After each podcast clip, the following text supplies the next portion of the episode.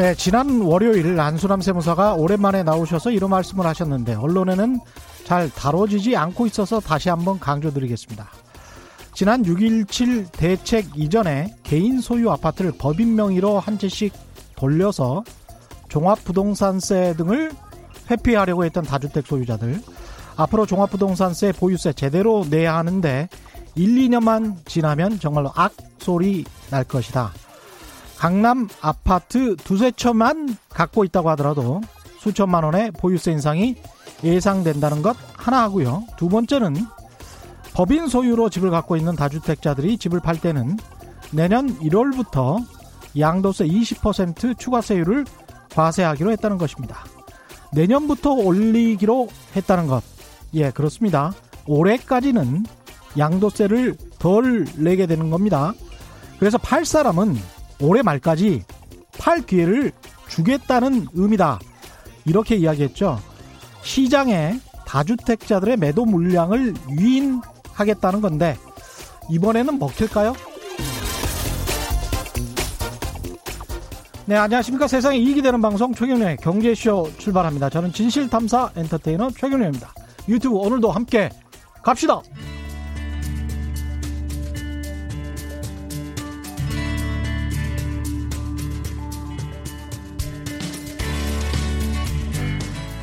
경제방송 아무거나 들으면 큰일 납니다.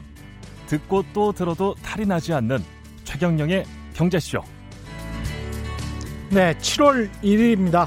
참 어려웠던 2020년 상반기가 지나갔습니다. 하반기 경제 상황은 좀 나아져야 될 텐데 투자 환경 어떻게 또 변할지 오늘 내일 특별한 손님들을 모시고 특별한 이야기 하반기 경제 전망 그리고 개인 투자자들이 무엇을 어떻게 해야 될지 그런 이야기를 해보려고 합니다. 유튜브 3프로 TV의 김프로 김동환 대한금융경제연구소장 나오셨습니다. 안녕하십니까? 네, 오랜만에 뵙겠습니다. 오랜만에 뵙겠습니다. 그리고 최경령의 경제쇼 인기 코너죠. 세계 경제 리포트에서 각국의 경제 상황과 글로벌 경제 흐름을 짚어주고 계시는 신환종 NH투자증권 FICC 리서치 센터장 나오셨습니다. 안녕하십니까? 네, 안녕하세요. 예. 이 두 분의 조합이 환상적인 조합일 것 같아요, 오늘. 어떻게 환상적인 조합입니까? 아니 두 분이 같은 건물에서 또 근무하고 아니, 계시잖아요. 그건 아니고 옆 건물. 아, 옆 건물에서. 아니 센터장님하고 저는 겨, 급이 다르고 격이 다른. 어, 저는, 아니, 저는 좋은 예. 저 프로그램 만드는 사람이고 네. 컨텐츠를 예. 주시는 분인데. 아닙니다. 진짜 그렇군요. 환상의 조합인데요. 예. 네. 스스로 또 환상의 조합이라고 하시는 네, 거는 왜냐하면 저한테 방송을 가르쳐 주시는 분입니다. 아 그러시군요. 팟캐스트도 그렇고요. 예. 환경 TV 때도 그렇고.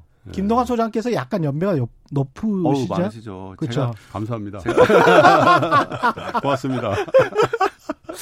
어, 이거- 최근에 좀 감량을 좀 해가지고. 예.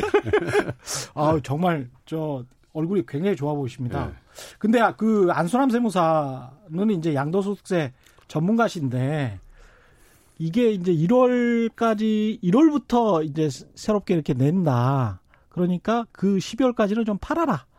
법인으로 전환한 사람들 좀 팔아라. 네. 이런 이제 메시지라는데 이런 거는 이제 사실은 언론에서 거의 말을 안 했거든요. 네. 어떻게 보십니까? 이게 이번에도 이번에도 그냥 미풍으로 그칠까요? 어떻게 보세요? 글쎄 그거는? 이제 그게 금융시장을 조망하는 사람의 입장에서는 음. 이 규제로 해결할 수 있는 그 문제가 있고 그렇지 않은 문제가 있다. 물론 음. 이제 굉장히 강한 규제가 나오면 장은 움직일 거예요. 그렇죠. 근데 이제 예. 에, 본질, 본질은 뭐냐? 이게 오늘도 이제 그런 얘기를 많이 저희들이 하겠습니다만은 에, 글로벌 자산 가격의 변화의 추이의 큰 축선상에서 이해해 보자. 음. 예를 들면 미국의 다우지수 나스닥이 지금 2009년도부터 쉼없이 오르잖아요. 예. 글로벌 팬데믹 상황에서 30% 빠졌다가 바로 두 달 만에 지금 2분기 어제 끝난 2분기가요. 에, 제가 정확히 기억은 안 납니다만 다우 S&P 다 몇십 년 만에 처음 분기로 가장 많이 오르는 거예요. 어. 물론 1분기가 가장 많이 빠졌으니까 그럴 수도 있고 예. 그만큼 복원력이 있다는 건 유동성의 힘이라는 게 굉장한 건데 그렇죠. 미국은 이제 에, 그게 주식시장으로 간 거고 음. 우리는 그 유동성이라는 게 사실은 이제 주택 시장으로 간 부분이 있어요. 미국도 부동산 가격이 올랐더라고요. 그러나 이제 예. 주식 가격 오른 거에 치면은 미국 그렇죠. 부동산은 오른 예. 것도 아닙니다. 사실 어. 네, 그런 측면에서 놓고 보면은 음. 에, 어느 정도의 상승률 이런 것들은 어쩔 수 없이 용인해야 될 부분도 있는데 음. 근데 이게 단기적으로 너무 많이 올라 버리니까 그죠? 부동산 가격이 예. 예. 그러니까 이제 정부는 해야 돼요. 어. 해야 되고 뭔가를 해야지. 예, 그리고 이제 어떻게 보면 세금 세제상의 어떤 빈 구석이 있었다는 거죠. 음. 아니, 법인을 통해서 개인이 법인을 만들어 사는 부분에 대해서 에, 세금을 적게 물려도 된다? 그걸 누가 인정하겠어요? 그렇지. 예, 그러니까 예. 그 부분은 사실 좀 늦었어요, 제가 보기에는. 음. 왜 그런 허점을 만들어 줍니까? 빨리빨리 음. 막아야죠. 음. 그래서 제가 볼 때는 에, 법인 물량은 나올 겁니다. 음. 나오고 다만 에, 추세를 바꾸려면 음. 이 유동성이라는 성격 자체가 글로벌리 바뀌는 어떤 모멘텀이 있어야 될 거예요. 예. 예, 그래서 추세 하락으로 가지. 그리고 정부가 그럼 주택 가격을 추세 하락으로 급락을 만들려고 하냐? 예. 그건 아닙니다. 예. 그건 전체 경제에 좋지는 않거든요. 맞아요. 그러니까 예. 완만하게 내리는 혹은 그렇죠. 너무 급하게 오르지 않는 그런 맞습니다. 상황을 연출하려고 정책을 예. 한다. 이렇게 보는 거죠. 근데 제가 저도 가끔 음. 그 3프로 TV 애청하고 있는데 글로벌이라는 말씀을 굉장히 자- 자주 죄송합니다. 자주 쓰세요. 전 세계적으로. 예, 전 세계적으로 글로벌리 뭐 이런 말씀을 굉장히 우리 저 업계 업계에서 통상 그런 얘기를 많이 하니까 그 일단 그 올 하반기 글로벌리하게 한번 짚어보겠습니다. 세계 경제 전망 어떻게 보시나요? 예, 두 분은 먼저 이 센터장님 먼저 하실까요? 예. 네, 그 세계 경제 전망은 그 이제 상반기가 상당히 안 좋았으니까 특히 예. 2분기 급락한 이후에 어 글로벌 IB들을 중심으로 해서 음. 그 3분기에 급반등하는 V자를 많이 얘기들 합니다. 특히 골드만삭스, 모건스탠리 같은 투자은행들이 얘기를 많이 하고 있고요. 상업은행 베이스인 JP 모건 등등은 그보다는 조금 어, 부드러운 이런 성장을 얘기를 하는데 음. 어, 지금 경제연구소라든가 뭐 IMF라든가 이런 분들은 그 급반등보다는 예. 하반기 말에 좀그 U자형 이런 얘기들을 좀 하고 있죠. 근데 뭐 제 생각에는 음, 지금 글로벌 IB는 어, 방향성을 나타낼 때 이제 특징을 많이 보여요. 이제 예. 저희가 지금 수치로 얘기할 수 있는 상황이 아니거든요. 떨어지는 것도 얼마인지 모르고 음. 아직 안 나왔으니까 올라가는 것도 얼마인지 모르는데 방향만큼은 이제 올라가는 건 확실하다 이렇게 얘기하는 게 주로 글로벌 IB. 어. 예를 들어 뭐 금값 같으면 뭐 한 2,500, 3,000 간다 막 이런 얘기를 합니다. 예. 실제 갈지 안 갈지는 모르, 얼마 갈지는 모르지만 예. 방향 유가도 그렇고요. 그렇게 음. 얘기를 하는 스타일인데 어, 제 생각에는 지금 이대로 가면은 음, 하반기 말, 그러니까 4분기 한 말에 선거가 있지 않습니까? 예. 그때부터는 상당히 좀 부담을 가지는 이런 상황들이 많이 나올 것 같아요. 왜냐하면 아, 부담을 누가 아, 전 투자자들이? 경제 예. 경제가 예. 그다음에 금융시장도 마찬가지인데요. 음. 첫 번째는 뭐냐면 실업률인데요. 예. 저희가 이제 고통 지수라고 하는 거를 실업률 플러스 인플레이션으로 그렇죠. 예. 그런데 인플레가 너무 낮아요. 음. 그러니까 인플레는 디플레니까 도움이 별로 안 되고 자 실업률인데 음. 급등했습니다. 지금 13%에서 14%. 그렇죠. 그런데 실업 보조금을 받으니까 음. 실업 되기 전하고 비교했을 때는 오히려 돈이 더 많이 받는 사람들이 많아졌어요. 그렇죠. 이 예. 보조금이 7월까지입니다. 그러니까 집에서 있으니까 또 별로 돈을 안 쓰게 되고. 그래서 예. 근데 이게 어, 7월에 끝나는데요. 음. 어떻게든 뭐 더 연장해주겠죠. 음. 자 이게 지금 선거를 앞두고 있으니까. 예. 그런데 연말이 되면요 음. 실업급여 이제 받는 시점들이 끝납니다. 음. 그러면은 13%까지 갔던 실업률이 이제 다시 락다운 해제되고 하니까 내려올 겁니다 한 예. 9%로. 그 다음에는 잘 안 내려올 것 같아요. 그렇죠. 그러니까 예. 실업률로 인한 고통은 지금이 아니고 연말부터다. 자, 한 4분기 정도부터 음. 이게 직접적으로 이제 사람들한테 고통으로 다가올 가능성이 높다는 겁니다. 음. 그러니까 지금 그래서 렌트비도 내고요. 신용카드도 내고 음. 또뭐 차값도 내고 했는데 예. 이게 부담을 갖게 되는 시점들이 이제 4분기 말. 하필이면 대선이 겹쳐 있기 때문에 어. 그때가 지금 문제인데 또 예. 하나는 부도율입니다. 예. 그 S&P 무디스라는 데가 이제 부도율 전망을 제시하는데요. 예. 지금 한 5% 정도인데요. 예. 연말자에 한 10에서 12% 어. 돌아가야 두 배? 될 회사가 없다는 거죠. 아니면은 확 예. 줄이거나 예. 그런 것들 때문에 어, 연말이 되면은 이제 실업률, 부도율, 음. 그 다음에 이제 뒤에 나오는 아, 이번에 대선 끝나고 나서 내년부터 펼쳐질 세상이 브라이트한 게 아니고 예. 2020년대가 상당히 암울할 거라는 이런 전망들 때문에 음. 그 지금은 오히려 나쁘지 않은 상황인 것 같고요. 예. 오히려 올해 말이나 이럴 때 상당히 부담감이 높기 때문에 음. 저희들이 제 생각에는 하반기를 이렇게 너무 낙관적으로 보지 저, 보는 시각보다는 좀 신중한 태세를 보는 게 좋지 않을까 생각합니다. 하반기 끄트머리로 갈수록 불안 요인이 많아질 수 있겠군요. 네, 어떻게 이제 보십니까? 뭐 예. 그 경제 전망이 그 그러잖아요. 경제학자들이나 경제 전문가들이 경제 전망은 틀리려고 한다고 그래요. 네. 예, 그 마- 잘 맞추지를 못하죠. 음. 근데 왜냐하면 그걸 과거의 에, 숫자를 가지고 미래를 예측하기 때문에 그런데 예.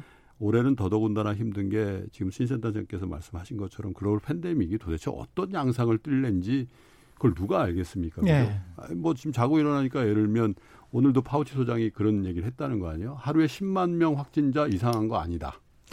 아 미국의 그 책임자예요. task force의 head예요. 예.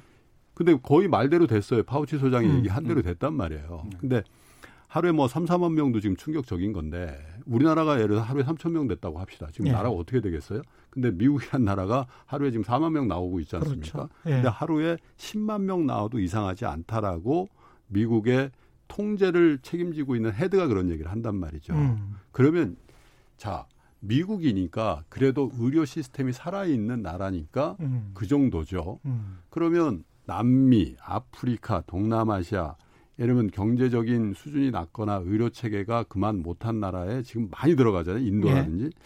사실은 경제적인 측면에서의 타격은 미국이나 유럽 혹은 중국, 한국, 일본이 에, 팬데믹을 맞는 거하고는 좀 덜 충격이 있죠. 워낙 경제적인 수준이 낮으니까. 그런데 사실은 글로벌 입장에서 볼 때에 음. 이게 북반부의 선진국의 유럽을 제외하고 또 한국, 일본, 중국을 제외하고는 줄지 않고 있는 상황이고 예. 남반구는 창궐이라고 해야 되는 상황이란 말이죠. 예. 근데 이걸 가지고 경제 전망을 우리는 지금도 음. 굉장히 과거에 어떤 아 전 분기 안 좋았으면 통계적으로 이번 분기는 좋다. 이 프레임에서 한단 말이죠. 예. 그러니까 그게 맞는 건지에 대해서 그래서 예측 자체가 유의미한지에 대해서 모를 뿐더러 음. 또한 가지는 이제 말씀하신 것처럼 11월 3일 날 미국의 제 47대 대통령 선거가 있습니다. 음.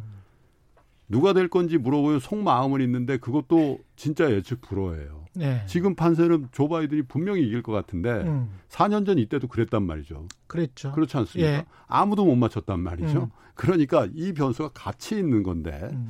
그러고 나서 만약에 대- 트럼프 대통령이 되면 정말 경기를 더 살릴 거냐. 조 바이든 되면 뭐 감세했던 거 원상시키 원상복귀 시키면서 정말 경제를 더 안 좋게 갈 거냐. 그것도 모르는 일입니다. 왜냐하면 실제로 트럼프 대통령이 되면요 글로벌 입장에서 보면 경제 더 안 좋을 수도 있어요. 왜냐하면 그거는 40대 대통령이 되는 순간 미국 경제를 살려야 될 책임은 있으나 세계적으로 더 압박이거든요. 왜?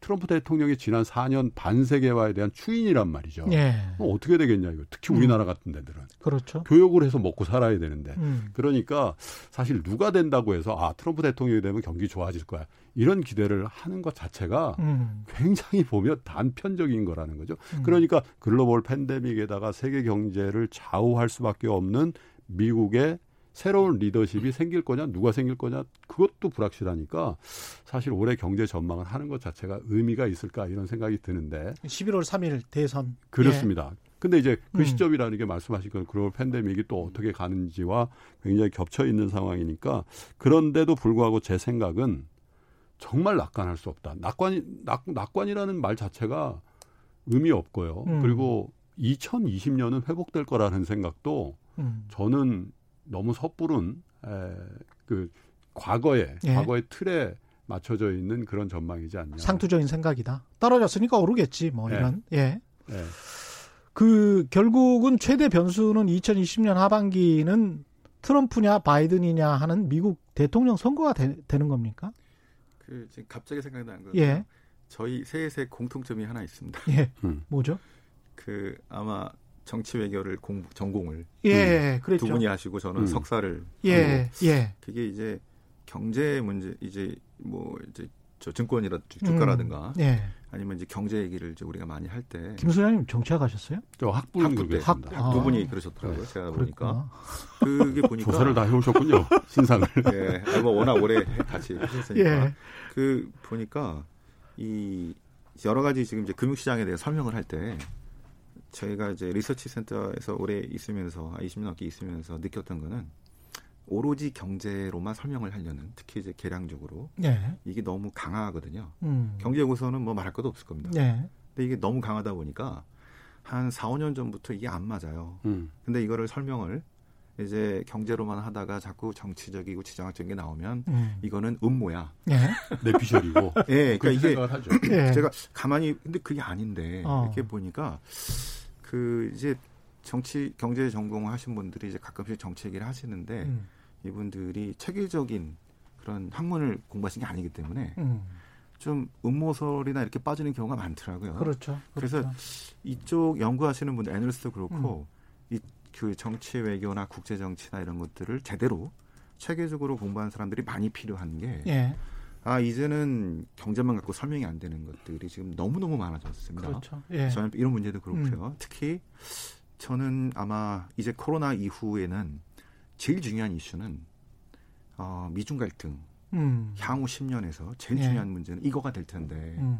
이거를 경제로 지금 설명이 안 되는데 자꾸 경제로 설명하려다 보면 음. 이게 실물과 이 괴리가 너무 너무 커지는 상황들이 발생할 것 같다. 이거는 굳이 우리만이 아니고요. 월가 애널리스트들을 저희가 한 십수년 동안 만나면서도 느낀 것들입니다. 네. 음. 어떤 패러다임 안에 갇혀 있었다는 모습들이 얘기했고요. 예. 그래서 그 이제 그게 연결이 되는 일단 미국 대선부터 아마 올해 11월에 있을 미국 대선은 그뭐 어느 때도 그렇지만 되게 중요할 것 같은데요. 음. 아까 오기 전에 제가 체크해봤습니다. 아마 시청자들도 시청자분들도 그 미국은 survey가 너무 너무 잘 발달돼 있어가지고 인터넷으로 Real Politics라고 예. 저희들도 계속 봅니다. 각 그 여론 지표들이 나와 있는 예. 그 보니까 아까 15% 이렇게 차이가 이미 많이 나버렸습니다. 나오죠. 예. 그래서 이렇게 보고 있는데요. 음. 그 중에 또 딱히 보면은 격전 지역 6개 집중적으로 그렇죠. 나와 있습니다. 예. 그거가 한 뭐 8% 9% 이렇게 차이가 음. 나는데요.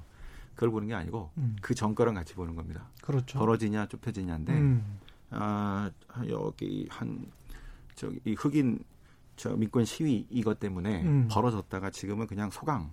아. 요 여섯 개 지역에서 자 트럼프가 이제 5개월 4개월 동안 예. 얼마나 끌어올 수 있느냐. 음. 요렇게 이제 결정이 날 것 같은데요. 예.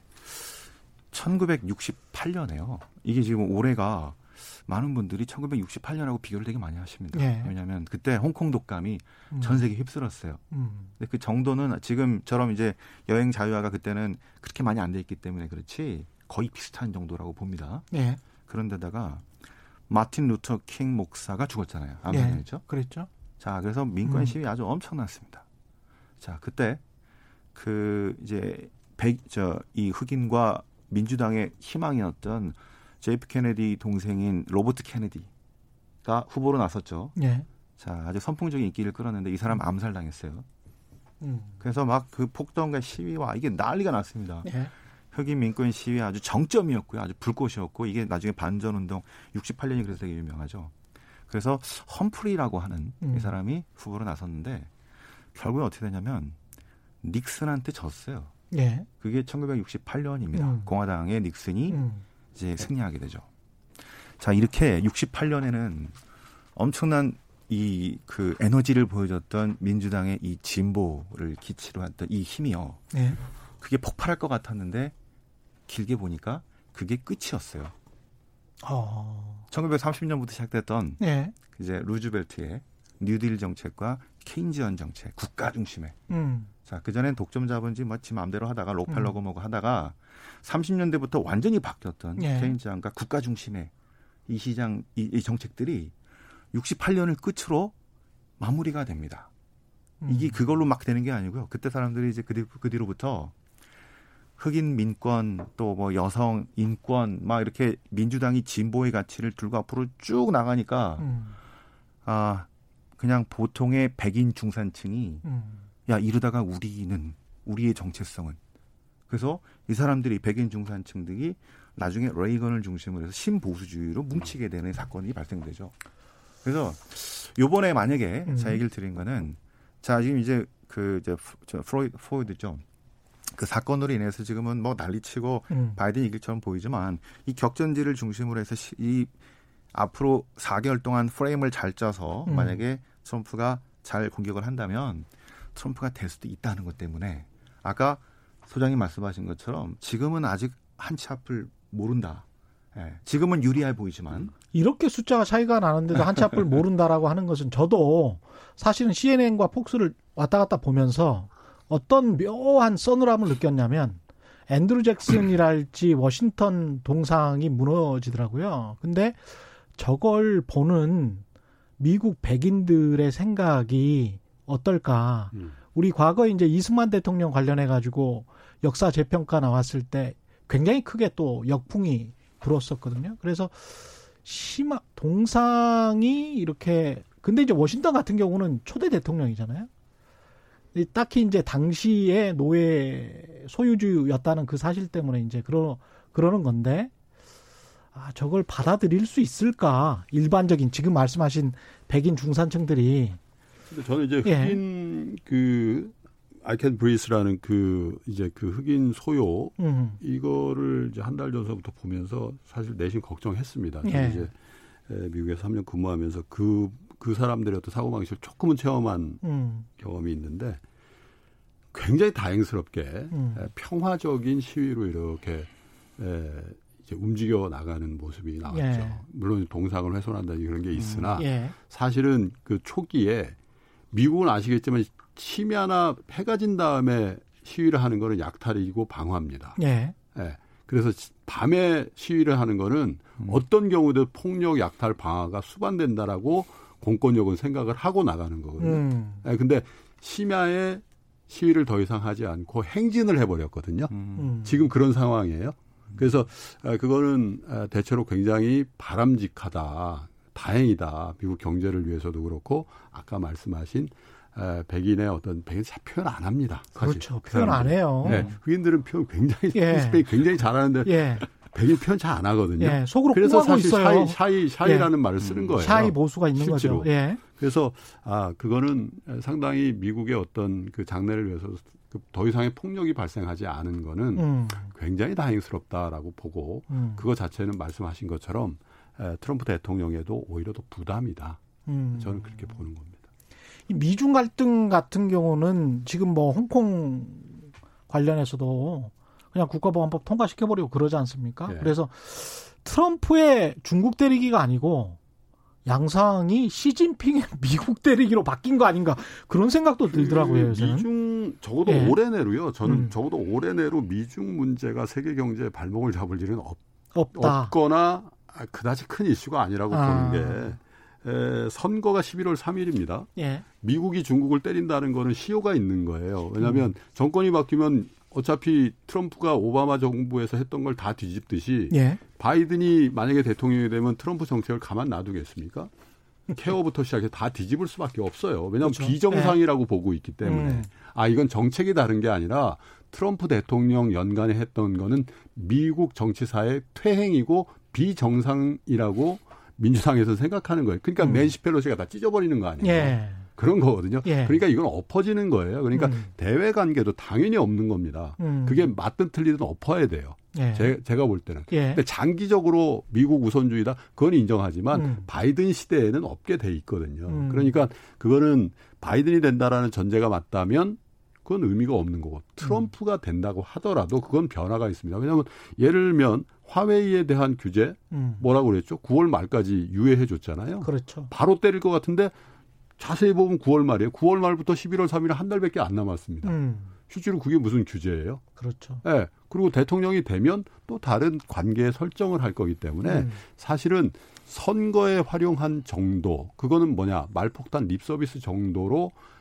이렇게 하는 거지, 그걸 실제로 때려서 그 역풍을 내가 맞아서 미국의 유권자, 예를 들어서, 아니, 콩밭 주인들이 가만히 있겠습니까? 대, 대, 두 농사인데 팔, 팔아먹을 그렇죠, 데가 그렇죠. 없는데, 예. 그표 떨어지는 소리가 들리는데, 예. 트럼프는 지금 표 생각밖에는 안 합니다. 어. 미국의 장래를 생각하겠어요? 다 장래를 생각해도 내가 대통령이 돼야 미국의 장래가 책임져질 수 있다고 생각하는 사람이 음. 어느 정치인도 다 그런 거죠. 지금 음. 선거 5개월 남겨놓고 다른 생각이 있을 리가 없죠. 예. 그러니까 대중 또 중국의 입장에서 마찬가지죠. 가만히 있는 미국을 때리는 듯 하지만 그것은 음. 아 트럼프가 더 이상 우리를 때릴 수 없다라는 걸 알고 있기 때문에 잽 그렇죠. 정도를 날리는 거지 어. 거기다가 무슨 돈 가서 어퍼컷 음. 스트레이트를 날리겠냐 이거죠. 그래서 네. 그거는 미중 간의 관계는 음.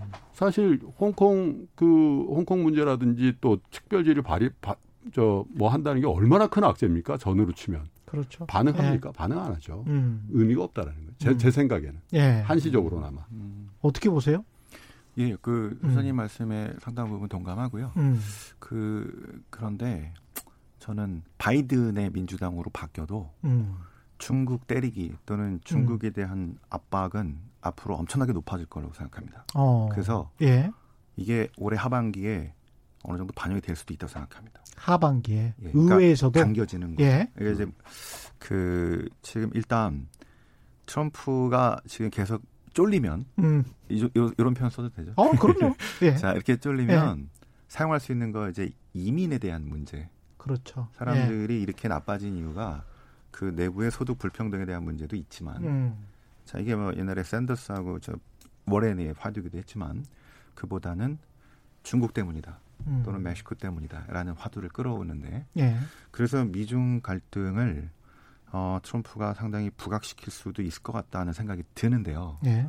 이거를 막 진짜 그 뭐 어퍼컷으로 막 엄청나게 뭐 때린다라기보다는 음. 아마 그 트럼프로서는 그래도 그러니까 예를 들어서 미국 스타일은 이렇습니다. 그 지금 한 대 맞았죠. 네. 그러면 바로 안 때려요. 음. 준비하고 네. 한참 있다가 음. 핵펀치를 날립니다. 그러니까 예를 들어서 지금 홍콩으로 한 대 맞았죠. 네. 대만을 음. 그 스테이터스를 미국이 더 인정하는 방식으로.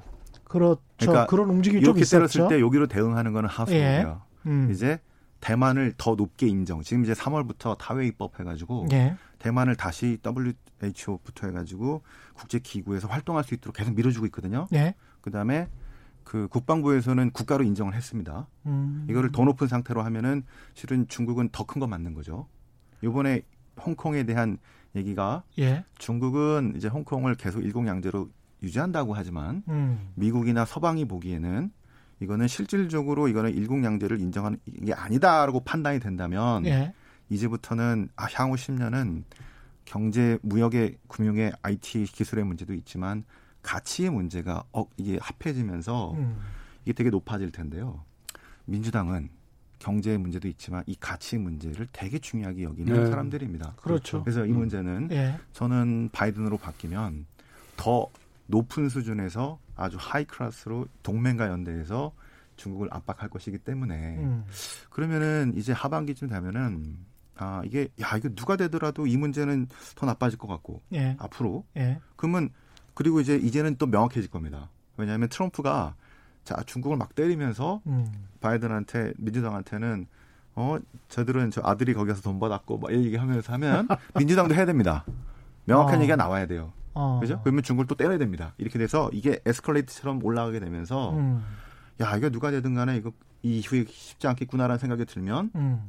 아마 이 저 금융시장에서도 반영을 하지 않을까라는 생각들이 들어서 미국 유권자들이 일단 중국인을 중국을 싫어하니까 그, 싫어하죠. 예. 싫어합니다. 예. 싫어하는데 에, 이런 거죠. 예. 과연 트럼프가 외교 정책을 변화해서 음. 미국의 표심이 에, 트럼프 지지자가 음. 바이든 지지로 바뀌지도 않을 뿐더러 바이든 지지자가 트럼프로 바뀌지는 않아요. 그 대신 음. 투표장으로 트럼프 표를 더 많이 불러낼 거냐, 안 낼 거냐. 음. 그게 지금 사실 관전 포인트거든요. 제가 보는 견제에서는 투표율을 자극하는 것도 지금 이 마당에 지금 한 5개월 남았는데 트럼프가 중국을 마구 때린다고 해서 예. 과연 에, 미적미적하고 있는 중간지대에 있는 유권자들이 투표장에 나가서 애국 심리로 트럼프를 몰표를 줄 거냐? 저는 이 국면은 그런 국면이 아니라는 거예요. 왜냐하면 음. 이게 글로벌 팬데믹이고 이게 평탄한 국면이면 예. 가능한 거죠. 지금 음. 죽게 생겼거든요. 음. 집을 못 나가요. 그렇죠. 지금 락다운 해제했다가 다시 다시 닫고 있거든요. 예. 그런 상황에서 다죽자라는 정책을 썼을 때 음. 과연 그게 평상시하고 받아들이는 그 마음이 같을까요? 그러네. 내가 지금 주머니가 비고 있고 음. 내 지금 실업이 지금 15%씩 되고 있는 상황인데 음. 예를 들면 음.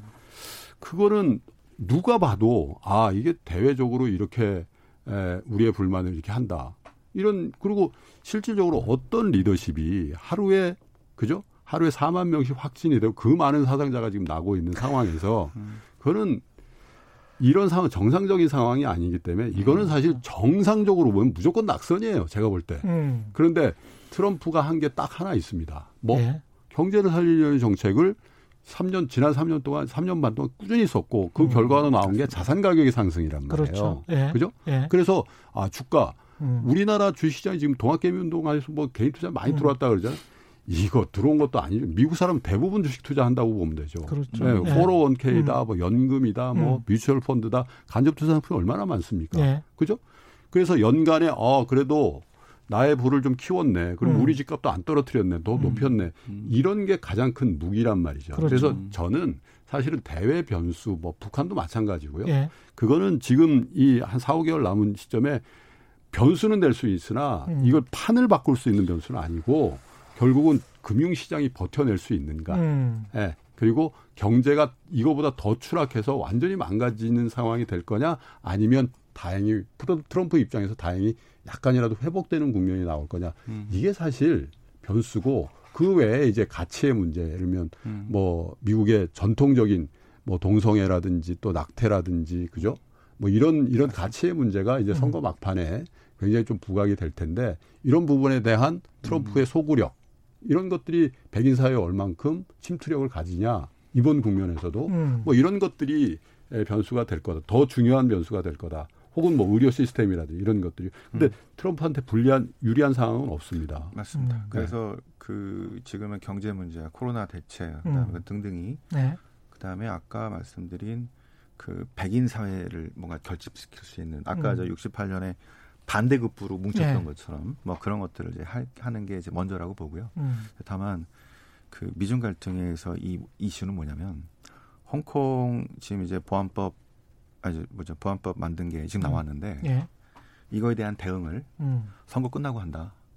어. 이건 아니에요. 이거 뭐냐면 이제 이거 네. 이게 뭐냐 해야 될 일들이 있습니다. 음. 그러니까 한, 차, 한 타이밍을 놓치더라도 음. 9월, 8월이나 9월에는 음. 뭔가를 해야 되는데 예. 자 이거는 이제 미국 대통령으로서 하는 것도 있고요. 음. 또 행정부가 하지 않더라도 의회가 의회가 예. 돼야 됩니다. 이게 뭐냐면 음. 미국 사람들에서 지금 제 생각에는 그 중국은 아마 저기 트럼프로부터 저기 6월 17일인가요? 하와이에서 만나가지고 음. 대강 저기 트럼프는 저 1단계 합의 그냥 그대로 가자. 음. 일단 선거해야 되니까. 예. 자, 그 중국은 홍콩 보안법 음. 이게 제일 중요한 핵심 이익이니까 이대로 가긴 가는데 예. 미국은 이렇게 다 나왔을 때 여기서 멈추거나 그냥 우야무야 한 적이 한 번도 없습니다. 아, 그래요? 이거 대외 네. 정책은 음. 그렇게 합니다. 음. 그러니까 이거는 미국 대통령으로서 하는 것도 있고요. 음. 또 의회가 지금 홍 저기 홍콩 인권법을 제정한 것도 의회고 음. 마지막에 사인을 했습니다만 음. 자 그래서 우리가 지금 봐야 되는 거는 너무 대선이라는 이슈에 가려서 음. 미국이라는 사람들이 지금 중국을 어떻게 생각하고 어떻게 대응하려고 하는지 음. 이걸 같이 봐야 되는데 이게 지금 맞물려 있어서 예. 그래서 제 얘기는 트럼프가 뭐 이번에 막 때, 때리고 싶지 않을 건데 음. 하게 되면서 또 바이든의 정책들이 나오게 되면서 시장이 저희 생각보다 빠르더라고요. 어. 그러니까 이게 내년부터 뭐 되겠지. 근데 음. 그거를 빨리 반영을 합니다. 바이든, 그러니까 그동안은 바이든이 되면은 음. 중국을 좀 젠틀하게 하겠지. 음. 설마 이게 저 천만에 이렇게 나와버리면 이게 아직 안 나왔거든요. 그렇죠. 근데 저희들은 나올 거라고 봅니다. 음. 아, 그래요? 예, 대안을 얘기를 해야 돼요. 이러면 근데 중국을- 홍콩에 굉장히 많은 미국 기업들이 가 있고 뭐한 1,300개 정도 돼 있고 그 사람들한테도 그 기업들한테도 굉장히 피해가 클 텐데 그렇게 되면 안 그래도 지금 팬데믹 때문에 경제가 안 좋은데 그걸 의회가 또는 행정부가 그걸 할까요? 네, 의회는 일단 할 거고요. 행정부는 네. 지금 가급적 느릴 느리려고 할, 할 텐데. 음, 그러니까 이게 그 지금 그래서 막 뭘 때려서 음, 자 뭐 거래가 못하게 하고 스위프트를 건드리고 이건 아니고요. 예, 지난번에 말씀드린 것처럼 음, 단계가 있습니다. 단계가 네, 몇 단계. 년에 걸쳐서 이런 음. 것들을 이제 할 텐데 음, 그 동안은 방금 말씀하신 경제가 안 좋은데 경제 항상 안 좋다는 핑계로 아무것도 못했거든요. 그런 예. 패러다임이 지난 예. 30년이었는데 그러다 보니까 예, 중국이 이렇게 올라 버려서 그렇죠.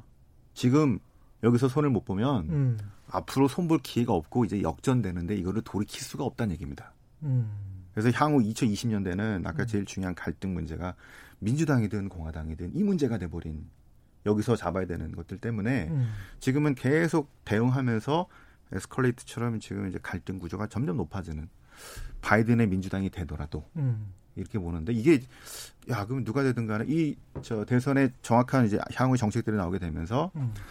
대선을 전후로 해서 음. 이런 갈등이 부각될 가능성, 금시장의 혼란을 좀 가져올 가능성이 있을 거라고 생각을 하는 거예요. 놔두면 중국이 미국을 밟을 수 있을 정도로 커질 것이다. 네. 여기에는 동의하십니까? 그거는 뭐 이제 그 정말 긴 안목에서 음. 이제 논해야 될 음. 얘기인 것 같고요. 예. 에, 저는 뭐 단기적으로는 쉽지 않다. 음. 에, 단기적으로 왜냐하면 에, 물론 이제 중국이 막대한 이 경제력이 있고 또 통제 력을 가지고 있기 때문에 예. 일사불란하게 뭔가 할 수 있는데 음. 사실 중국 내부의 문제는 과연 없을까요? 한번 생각해 보십시다. 그렇죠. 물론 네. 이번에 글로벌 팬데믹 상황에서 음. 초기에 에, 중국 정부가 이 지방이라든지 다 통제하는 걸 보면서 아 역시 음. 아직 힘이 있네 이렇게 네. 생각하지만 사실 내재돼 있는 사실 에, 보십시오 홍콩 문제 음. 일국 양제를 사실상 폐기하는 건데 그게 전인대에서 결정돼 버리는 거예요 사실은 원래 홍콩 홍콩법은 홍콩에서 하는 하는 그렇죠. 거 아닙니까 예. 그죠 음. 그러니까 이제 아 행정장관이라고 해놓은 그 수반을 통해서 할 수 없기 때문에 베이징에서 본부에서 해버린 거거든요. 음. 그거는 뭐냐면 힘을 보여준 거기 보, 보여준 것과 동시에 아 컨트롤업을 하지 않네. 이게 통제력이 거기까지는 미치지 음. 않네. 예. 시스템으로 음. 그걸 보여준 거거든요. 예. 근데 그런 일들이 음. 그러면 중국 내부에는 과연 이 사건만 있겠냐 이거예요. 음. 그죠? 그래서 시진핑도 굉장히 챌린지를 받을지 도전을 받을 가능성이 굉장히 많아 보이고 예. 그 와중에서 중국은 굉장히 강한 경향성을 가지고 무, 무한대로 성장한다는 그 사고도 예. 사실 우리가 굉장히 오해하고 있는 거거든요. 음. 지금 보십시오. 개혁 개방 이후에 40년 동안 그냥 거침없이 40년 이상 50년 가까이 거침없이 성장한 그렇죠. 거 아닙니까? 예. 그죠? 근데 이것도 지금까지 우리가 제가 지금 54세인데 음. 태어나서 철들고 나서 계속 성장한 것만 본 겁니다. 음. 예. 그죠? 그러네요. 그 기간에만 살았던 거예요, 우리는. 네. 대체로. 어. 예. 그런데 역사가 그렇습니까? 음. 그렇지 않을 수도 있습니다. 그럼요. 예. 예. 그 안에는 미국이 내재한 문제보다 훨씬 더 많은 내부의 모순도 있고요. 음. 지금은 절대 권력은 절대 부패한다. 아, 저, 절대 권력은 뭐 절대 부패하고 절대 성공하지 못한다는 그- 그렇죠. 그, 정치학 일장 일장이 음. 있지 않습니까? 근데 중국의 미래에 대해서 너무 확고한 확신. 예. 음. 이제 이 상태로 가면 역전시킨다. 음. 그거는 중국이 강건하고 발전한다라는 전제가 있어야지 맞는 음. 얘기죠. 아니 그렇죠. 그럴 것 그 전제가 맞는지에 대해서 우리가 근본적으로 한번 장기간에 걸쳐서 한번 검토해 볼 만한 숙제라고 보는 겁니다. 여러 가지 질문이 나오고 있는데 한 세 가지만 하겠습니다. 제제린님은 트럼프가 되든 바이든이 되든 우리는 한반도를 경제불락으로 만들어야 살 길이 있지 않을까요? 정말 당위적인 이야기인데. 8748님은 북한에서 핵실험하거나 장거리 미사일 날리면 미국 대선에 영향이 없을까요? 아까 영향이 별로 없을 거다 이렇게 말씀하시는 것 같은데요. 그, 예. 안 날릴 거라고 봅니다. 안 날릴 거다. 못 예. 날린다는 표현이 더 맞, 맞겠죠. 예. 예. 비슷하게 보십니까? 네, 뭐 예. 미미할 거다. 예. 그거보다는 중, 중국 문제가 더 될 것 같고. 한반도를 네. 경제 블록으로 만들어야 되는 거는 맞죠. 예. 근데 뭐 음. 말이 안 통하니 뭐 어떡하겠습니까? 가깝합니다. 예. 아, 저렇게 버티고 있으니까요. 네. 아. 그, 그 신흥국 아까 말씀을 하셨는데 지금 팬데믹이 이렇게 되는 상황에서 또 돈이 좀 쏠림 현상 선진국으로 좀 가고 있고 우리는 어떻게 보면 이번에 뭐 그래도 좀 선방을 했던 덕분인지 증시도 그렇고 부동산도 그렇고 부동산은 뭐 너무 올라서 탈이고요. 어떻게 보십니까? 이런 디커플링 현상이 계속 하반기에도 될까요? 뭐 저는 계속 된다고 봅니다. 음. 예, 돈이라는 건 뭐 수익을 쫓아서 가지만 수- 이런 위기 국면에서는 세이프한 거, 그러니까 안전한 안전한 데 머물러야 되거든요. 예. 아니, 물론 그 중에 아주 일부가 모험적인 투자를 하죠. 예. 예. 근데 보십시오. 우리나라의 외국 자본의 행태는 음. 주식은 팔고 채권을 사잖아요. 예. 그건 한국은 채무 상환 능력이 있는 그 정부가 발행한 채권이기 때문에 사는 거거든요. 예. 근데 한국 주식은 왜 팝니까?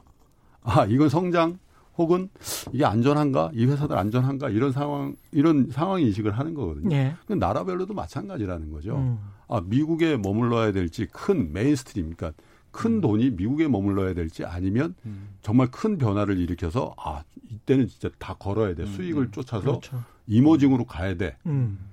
냉정하게 생각해 보자. 보자는 거죠. 이 네. 국면에서 우리가 야 주식을 사더라도 우리 동학개미 운동 하시는 분들도 처음에 뭘 샀죠? 삼성전자만 샀잖아요. 거의 대부분. 음. 예. 왜 그렇습니까? 맞아요. 최악의 국면에서는 네. 음. 아 위험한데 그래도 절대 안 망할 주식. 그렇죠. 음. 그걸 택한 게 삼성전자거든요. 그렇죠. 예. 네. 예. 근데 미국 사람도 버리잖아요. 음. 개인이 받아주기 때문에 버린 버린 게 아닙니다. 음. 미국 사람이 버리 팔고 나가는 걸 개인이 받은 거지. 음. 똑같은 결과 결과지만 음. 이 순서가 다른 그러네요. 거거든요. 예. 네. 음. 음. 그러면 제가 그걸 예를 버리고 애플을 산 제가 예, 거지. 예를, 예를 하나 들어드릴게요. 제가 미국에서 비즈니스 할 때인데 예. 굉장히 부자인 유태인 친구가 있었어요. 예. 그래서 제가 저도 이제 금융시장에 밥을 먹을 때야 한국에 좀 투자하라고 음. 한국의 삼성전자 같은 거 굉장한 회사다. 근데 이 친구가 안 사더라고요. 음. 그래서 좀 약간 기분이 나빴어요. 그러놓고 제가 생각해 본 거예요. 만약에 제 친구 유태인 부자가 삼성전자에 투자했으면 음. 그 사람의 금융자산의 몇 퍼센트를 했을까요? 했다면. 굉장히 조금 하는 겁니다. 음. 그렇죠. 근데 우리는 어떻게 하고 있는 거죠? 우리 금융자산의 대부분을 음. 우리나라에 그렇죠. 투자하잖아요. 예. 네. 잘 알고 있으니까. 네, 잘 아- 예. 근데 지금은요, 글로벌 다 네트워킹 시, 시대이기 음. 때문에 애플도 잘 알아요. 음. 예전은 모르지만 다 안다고. 그렇죠. 근데 우리는 그 관행대로 하는 거고요. 음. 근데 글로벌 글로벌 이 관점에서 보면은 음. 아 지금 우리가 안전하고 내가 잘 알고 음. controllable한 그쪽에 머물고 싶은 건지 아니면 음. 모험해야 되겠다. 음. 어딘가 변화를 해서 내가 큰 음. 수익을 얻어. 그 상황을 한번 잘 생각해 보면 결코 후자는 아니라는 겁니다. 그러니까 이게 치는국이 그 계속 그 뭐랄까요? 이렇게 비유를 할 수 있을 것 같아요. 코스피하고 코스닥. 예.